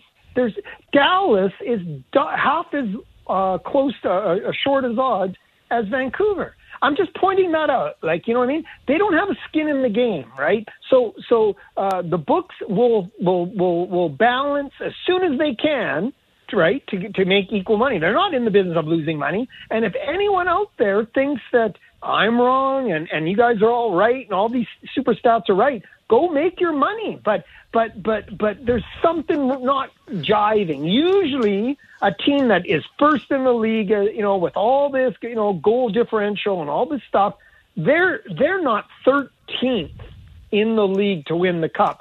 And you can't say it's a division because teams that are above them have tough divisions too, right? Like teams that are ranked above them. Dallas is in a very tough division. They got Colorado, Winnipeg, Boston is in a tough division, on and on. The Toronto Maple Leafs have a better, uh, a much better odds of winning the cup than the Canucks. So what's going on, guys? What are we missing here? Uh, all right. Hey, thanks for the phone call. Mike and Surrey is uh, pointing to the Vegas odds. Mike, as... like the Grinch, wouldn't touch the Canucks with a 39 and a half foot pole. oh, that's very good. That's very good. I, I mean, listen, like we said, there will be regression. Like I, you know, I, I, don't know. Sometimes Mike likes to be selective with the things he points out. Like we said, all we're doing is pointing out the things the Canucks are great at. There are underlying metrics that aren't great. Now, clearly the metrics there are some things that you have to be careful with especially with the context there's a lot of good context for the canucks with the things they have done uh, as far as the vegas odds go well what goes into stanley cup odds oftentimes is more than just simply the performance of this year. It also looks at historical things. Like, what are the chances the Canucks win the Stanley Cup this season? Probably from an odd standpoint, and especially with their history of the past couple years, it's probably not going to look great. Even though they've been great so far, they're going to have to do more the rest of the season to be bigger favorites in, in terms of what Vegas has done. So I think it's a reflection of we're 35 games into the season. And as good as the Canucks have been, they have to sustain it a bit longer mm-hmm. to truly be seen as a cup favorite. And by the way, 13th, I think the range that you and I have been talking about is 10 to 12th. Yeah. Right? They're somewhere between the 10 and 12th best teams in the league. That's great progress from where we thought coming into the year. Where yeah, bubble be, playoff team. They'd be battling somewhere between 14 to 20th best team in the league, and maybe they could get into the playoffs. Well, now they've all but confirmed that they're going to the playoffs. And even like, okay, so you're saying you're going to take the field. That's not a daring proclamation. even Jeff Rose texting in here do you guys think this team will finish first overall by the end of the year as far as standings? I would still take the field. It's really difficult to win the President's Trophy, right? They, they've they've had some things go their way, as, as Jim Rutherford mentioned. Things got to go perfect. They have they haven't had you know key key injuries. It's not like Demko's yeah. missed games. It's not like Hughes has missed games. Top six been healthy. It's really just Kuzmenko coming out of the lineup that you'd say is the the biggest issue in the top six. So if, if some things go astray here in the back end, like it's it's tough to maintain this stretch here. So I would still take the field, but that doesn't mean they haven't you know made impressive strides this year. But I, I still maintain like somewhere around ten to twelve. If you want to extend it to eighth Sure. Yeah, I think you can you can make that argument with where this Canucks team's at, and, and honestly, so let let's say they continue this, maybe not winning seventy percent of the games, but let's say they win sixty odd some percent of their remaining games between now and the next say twenty five games. I bet you the Vegas odds at that point are going to be better mm-hmm. than what they are right now. But Again, nevertheless, look, it, it wouldn't be a, it wouldn't be a Christmas show. Hey, let somebody without... text it in. Is there, can, can, anybody complain? Is there anything to complain about? Yeah. And, and you know. No, and, and, and Mike the says he wasn't was complaining. Right Mike says he wasn't complaining. He was just pointing out something. It was just it was just, just good being, timing. That's, that's, it really it was, was good timing. It is good timing. As sometimes, cuddly as a cactus. Sometimes sometimes things just kind of line up that way. Uh, all right, let's continue in the. Uh, you know what? We, but people people are responding. We, we have more people calling in on the phone boards. So let's go to uh, Sean in Coquitlam. Sean, thanks for calling in. Uh, what are your thoughts tonight, man? How are you guys? I want to be the happy clapper here and follow along, but I left the game with a bad taste in my mouth, and that was I, I don't get Rick Tocchet. He's a player's guy. He knows the hockey rules. He's got Kuzi, who he's benched, who comes out, gives him two goals. Four seventeen left. We're up by two, and he doesn't put Kuzi out for the hat trick. It's indefensible to me. I, I don't understand the logic. I, I don't know. You want to build up a player's confidence, and, and what irked me even more was the interview where he said, "Oh, I wish he got a third goal." If you wish he got the third goal, put him on the ice so he can go and get one. and and so I mean I'm not going to take away from the, the the the strength of the season, the strength of the stuff. I know that he was a minus two for the game.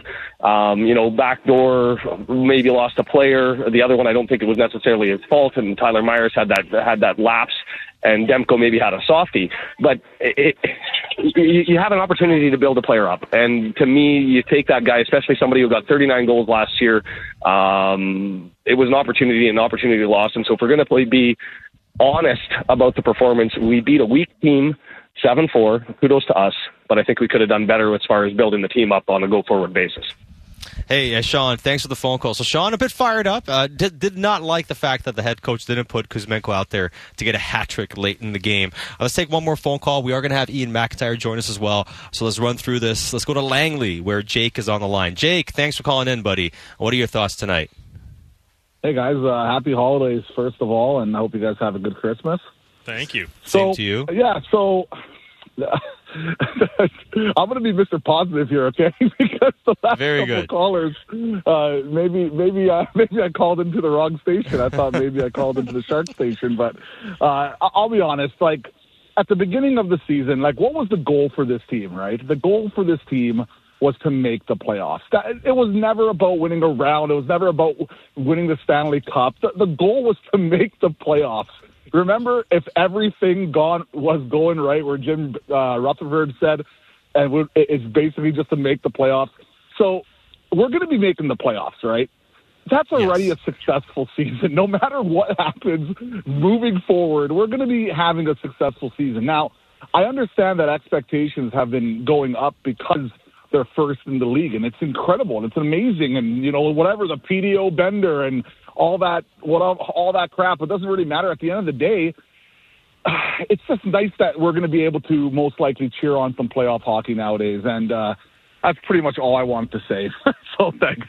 Hey, awesome, awesome stuff, uh, Jake. Uh, Jake and Langley calling in, and yeah, man, basking in the glory. And there's nothing wrong with doing that, right? Like honestly, and you know, so people are sometimes too focused on being right and uh, doubting the team to begin with. Now that they're you know having so much success, that they're afraid of being wrong about it. So you grasp the straws to you know criticize and, and find ways to say, yeah, but just wait, just wait. Well, you know, f- forget about all that considering how difficult the past decade has been for the organization, for a lot of players here, but uh, more so than anybody, the fans who invest so much of their time, energy, and you know, obvi- and, and sometimes honestly mental health because we see it with people and, and how they react and how they feel, and, and sometimes you're like, man, like this is taking a real toll on, on people. The losing, the years of losing, and and uh, obviously how dysfunctional th- things had been at if, times. If, if things are tough for you personally, a little spark from your favorite sports team, Yeah, it's huge. uh, it's massive, and I think you know this year it, it's been such a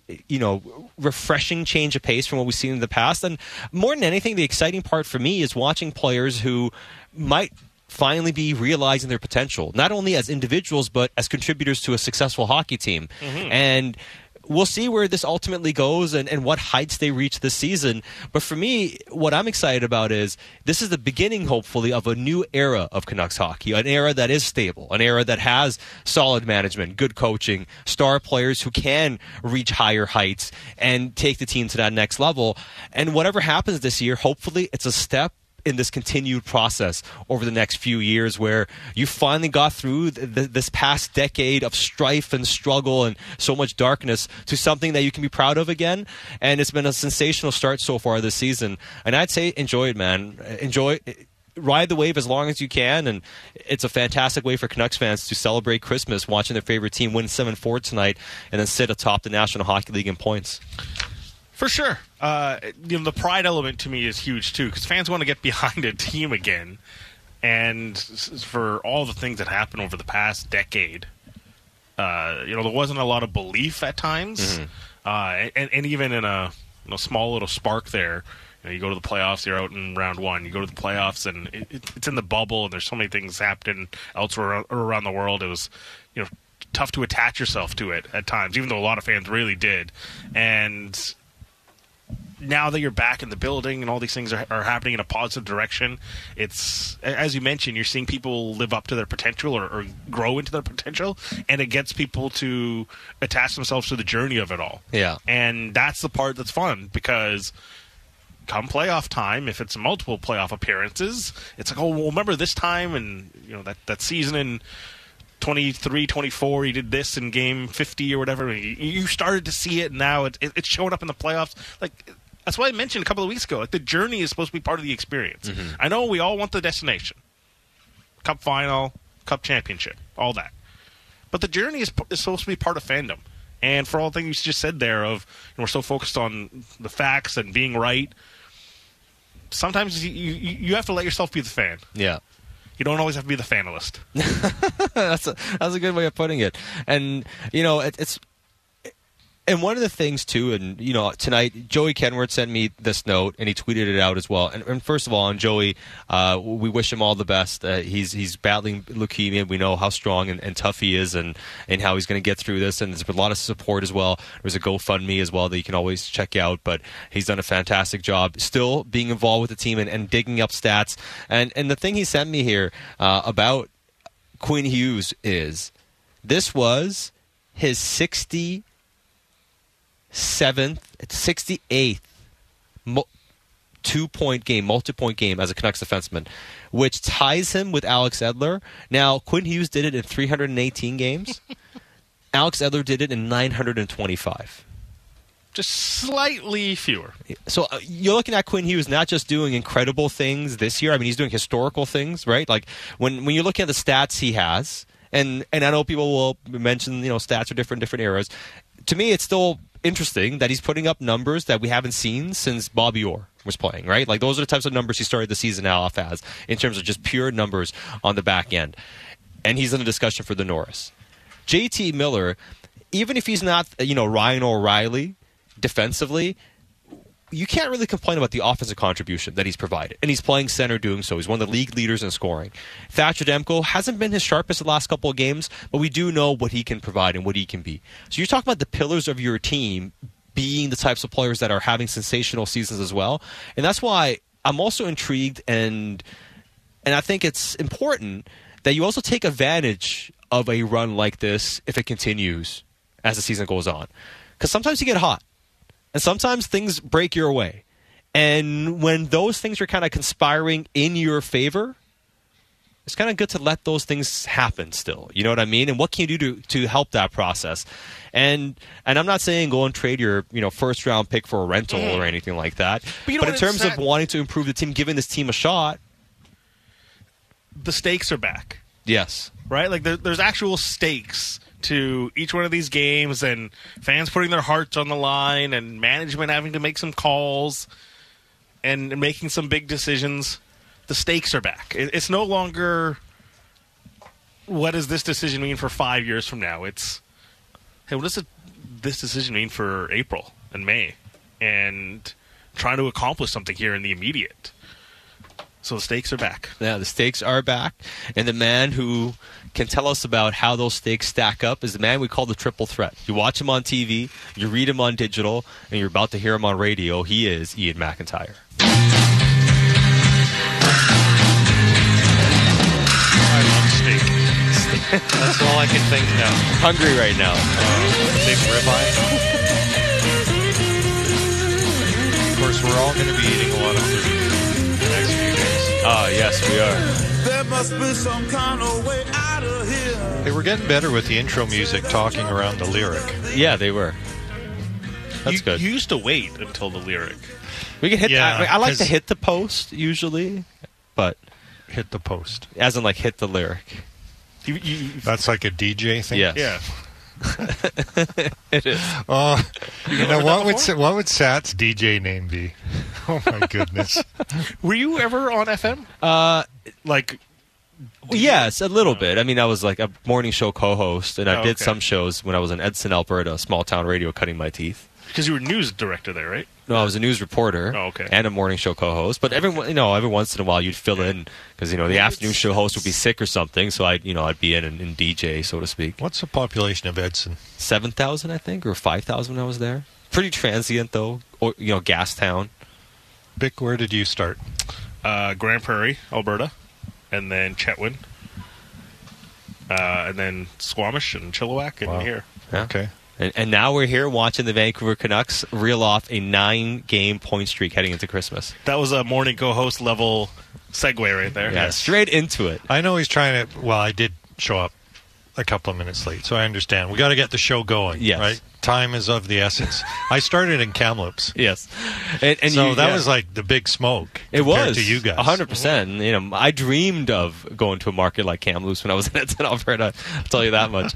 no, not seriously. I really did. oh, I bet. I bet. I mean, people. I, I knew guys starting in uh, Medicine Hat, and that was like Yeah. big. Mm-hmm. Medicine Hat's what?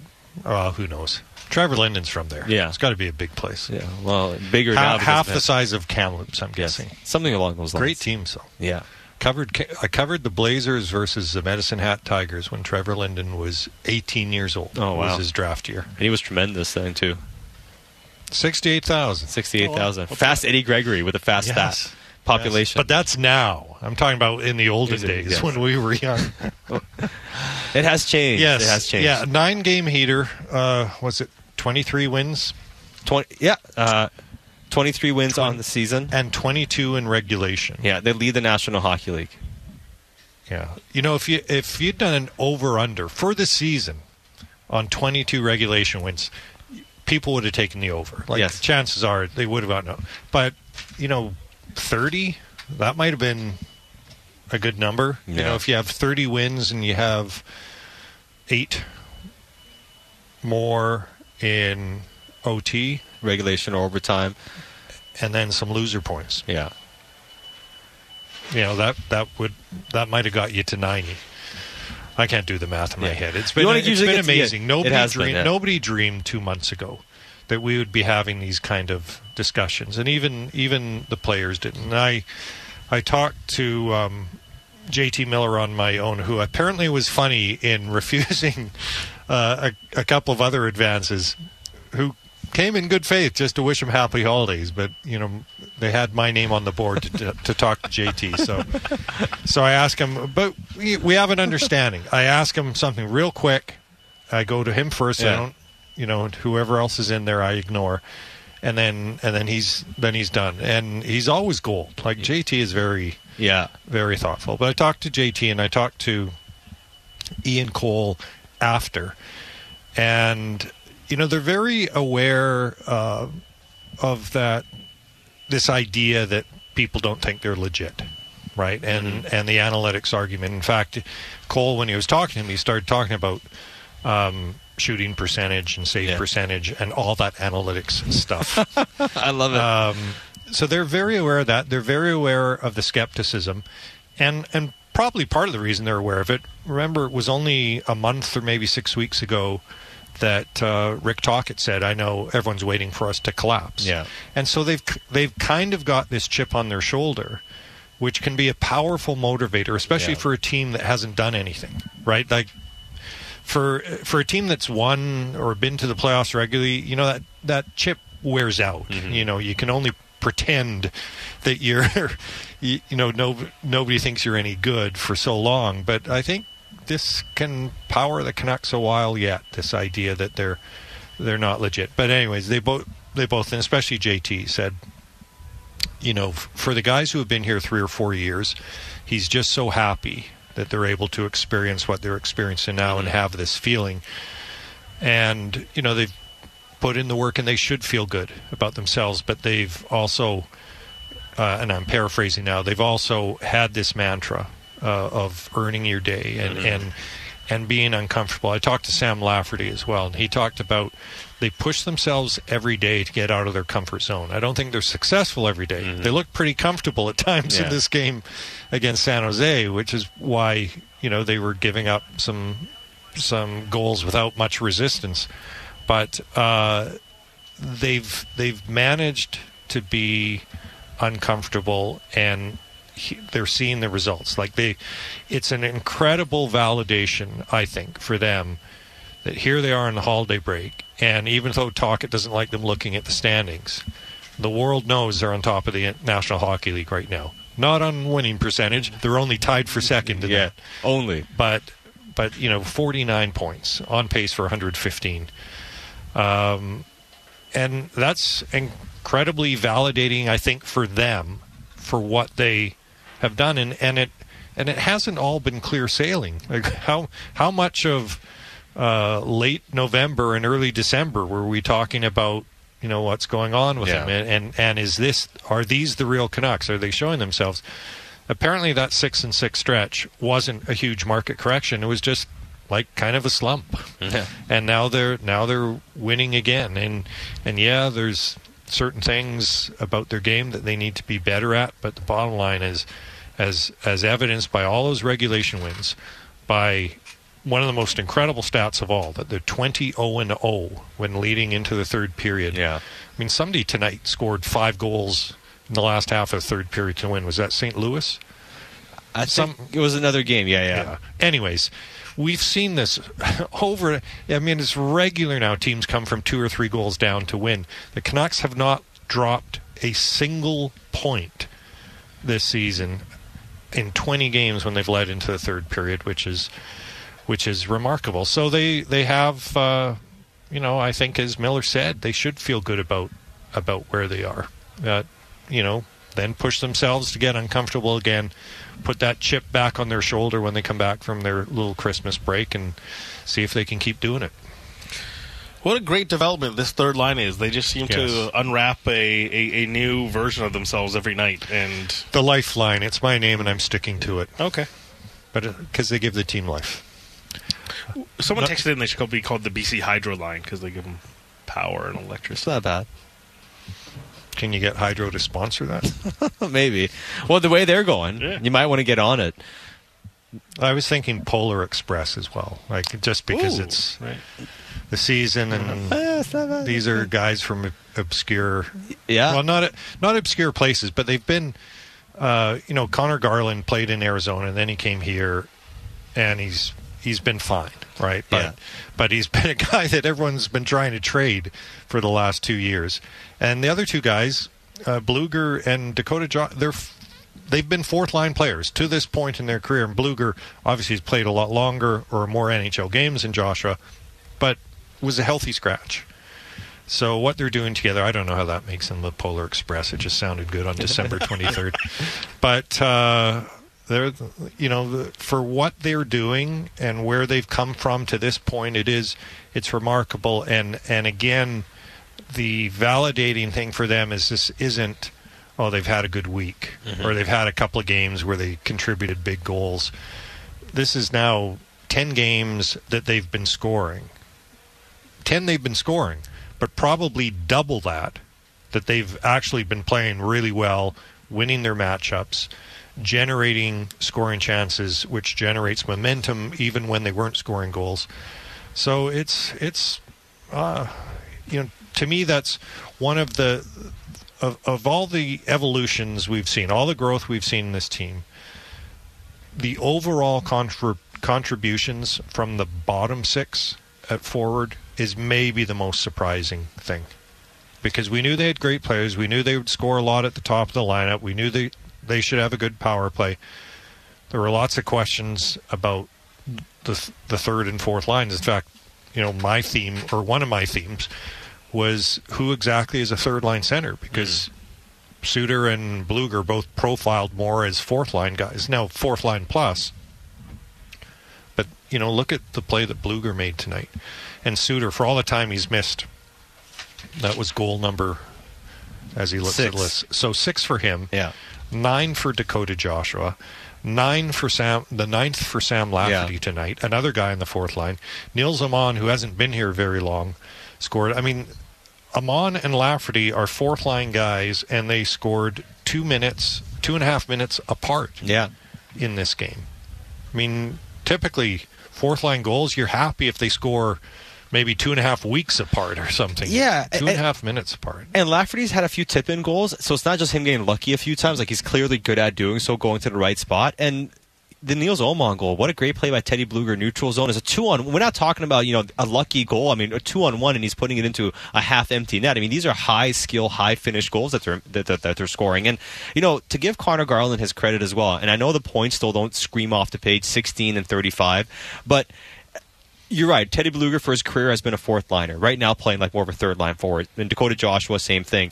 But I do think the quality of skill and talent that Garland has in that line really elevates it. And I think that's what really gives it that that real power. As good as Joshua is, as good as Blueger is, there's a real quality to Conor Garland's game. And it's unfortunate that his game doesn't really mesh in the top six. But when he has his own line, and now he has players that fit into him, Blueger's smart. I, I think he's the real catalyst on that line. Yeah, yeah, I think that's something that Tocchet got right. Not that he's, I don't think the coach has gotten much wrong, but he certainly got right this idea that Conor Garland is is better with the puck and driving his own line rather than trying to be a complementary player on a higher line where he doesn't have the puck and now he's trying to defer you know to to his line mates so that party he's I, I think is was ter- terrific coaching like to put those guys together. But the reason it's working now, I mean, Conor Garland was playing well before and no one was finishing. But look at how much confidence Dakota Joshua mm-hmm. is is playing with now. And Teddy Blueger, frankly, I'm I thought he was going to be a, a, a handy fourth line player, like defensive four, stopper as, kind of thing. As I said, fourth line plus, like a guy yeah. who could win a face off. Uh, you could put him out when you're ahead you could put him out when you're shorthanded, and that would be about it. But look at you mentioned that goal and the and the play he made to Aman, and he he plays with pace now, and he feels like he's been put in a situation where now he can provide offense, and he doesn't see it. And I've talked to other guys, and and this isn't exceptional you know, guys who haven't scored, they don't necessarily think it's because they can't score. Mm-hmm. They think it's about opportunity and who they're played with. And granted, there wasn't a whole lot of opportunity to score in, in Vegas when they were winning the Stanley Cup and he was in the press box. Yeah. So, you know, now he's getting a chance to play third line. And let's remember, he's really getting that chance because Suter was hurt. And so he was doing so well as the third line center that when Suter came back, they put him into the top mm-hmm. top six because they didn't want to put Blueger down. And it's interesting now that Suter is back at center. And by the way, Bik, because I gave you a lot of credit when you're right, mm-hmm. I was right on this that you know they need to have these four guys at center: Suter, Suter, Blueger, Pettersson. They have that tonight, and it's interesting that Suter is the guy playing air quotes on the fourth line because there's no way that you're going to mess with the lifeline right now. No, you certainly aren't. And Iain, that brings us to the end of the I show. I just say it like it's the the thing. hey, it is. Will it into existence? He may, uh, and we have a lot of suggestions. Martin and Nanaimo says, uh, crediting Kevin on Twitter, the clothesline: small, medium, and large small Garland, medium Blueger, large Dakota Joshua. Not bad. You know, people getting creative. They're thinking about yeah. different things. All right, you know that brings us to the that's, end. of the, That's an awful lot of ex- explaining. It, it so. is. So there, has been a lot of galaxy braining a lot of these uh, nicknames, but we love we love the creativity. We love the thought. And well, Iain, how about we love the idea that there's a third line that's playing so well that people want to exactly. give it a name. Right. I mean that's that's huge. You don't usually uh, get names for your third or fourth line, but that's a season the Canucks are having. That's how prolific the start's been. Look forward to reading your latest, Iain. And from us, Merry Christmas, Happy Holidays yeah. to you, Thank uh, you. and thanks for all your contributions. We look forward to bigger and better things as soon as we get back on the 28th when the Canucks take on the Philadelphia Flyers. Well, for all of the the guff I give you guys, thank you for letting me come on and share the airwaves with you. And it's amazing how many people come up to me and say, "Hey, they heard the post game show," and I think it's so late, no one's listening. No, they are. But yeah, there's there's people listening, and happy Christmas and happy holidays to everybody out there. Thanks, uh, thanks for being with us. Uh, thank you, Iain. Well said as always. Look forward to reading your latest on Sportsnet.ca, Bik. I echo that. Uh, I hope everyone's got a fun filled day, few days here. Uh, be safe and uh, enjoy uh, the company of good people around you. Absolutely. You can hear Bik uh, on Wednesday. The People Show Wednesday, filling in for Canuck Central. Uh, yeah. Wednesday to Friday, and then obviously Thursday we'll be back together for the game. Yeah, sounds good. I'll be back on the 28th. A very Merry Christmas uh, and Happy Holidays from the bottom of my heart to all you listeners. Appreciate all, all you tuning in all the time, participating. We appreciate every single one of you and wish you the best over the holidays. Thanks to Lena and thanks to Eddie back at the station and all of you yet again right here on the Home of Your Canucks, Sportsnet 650.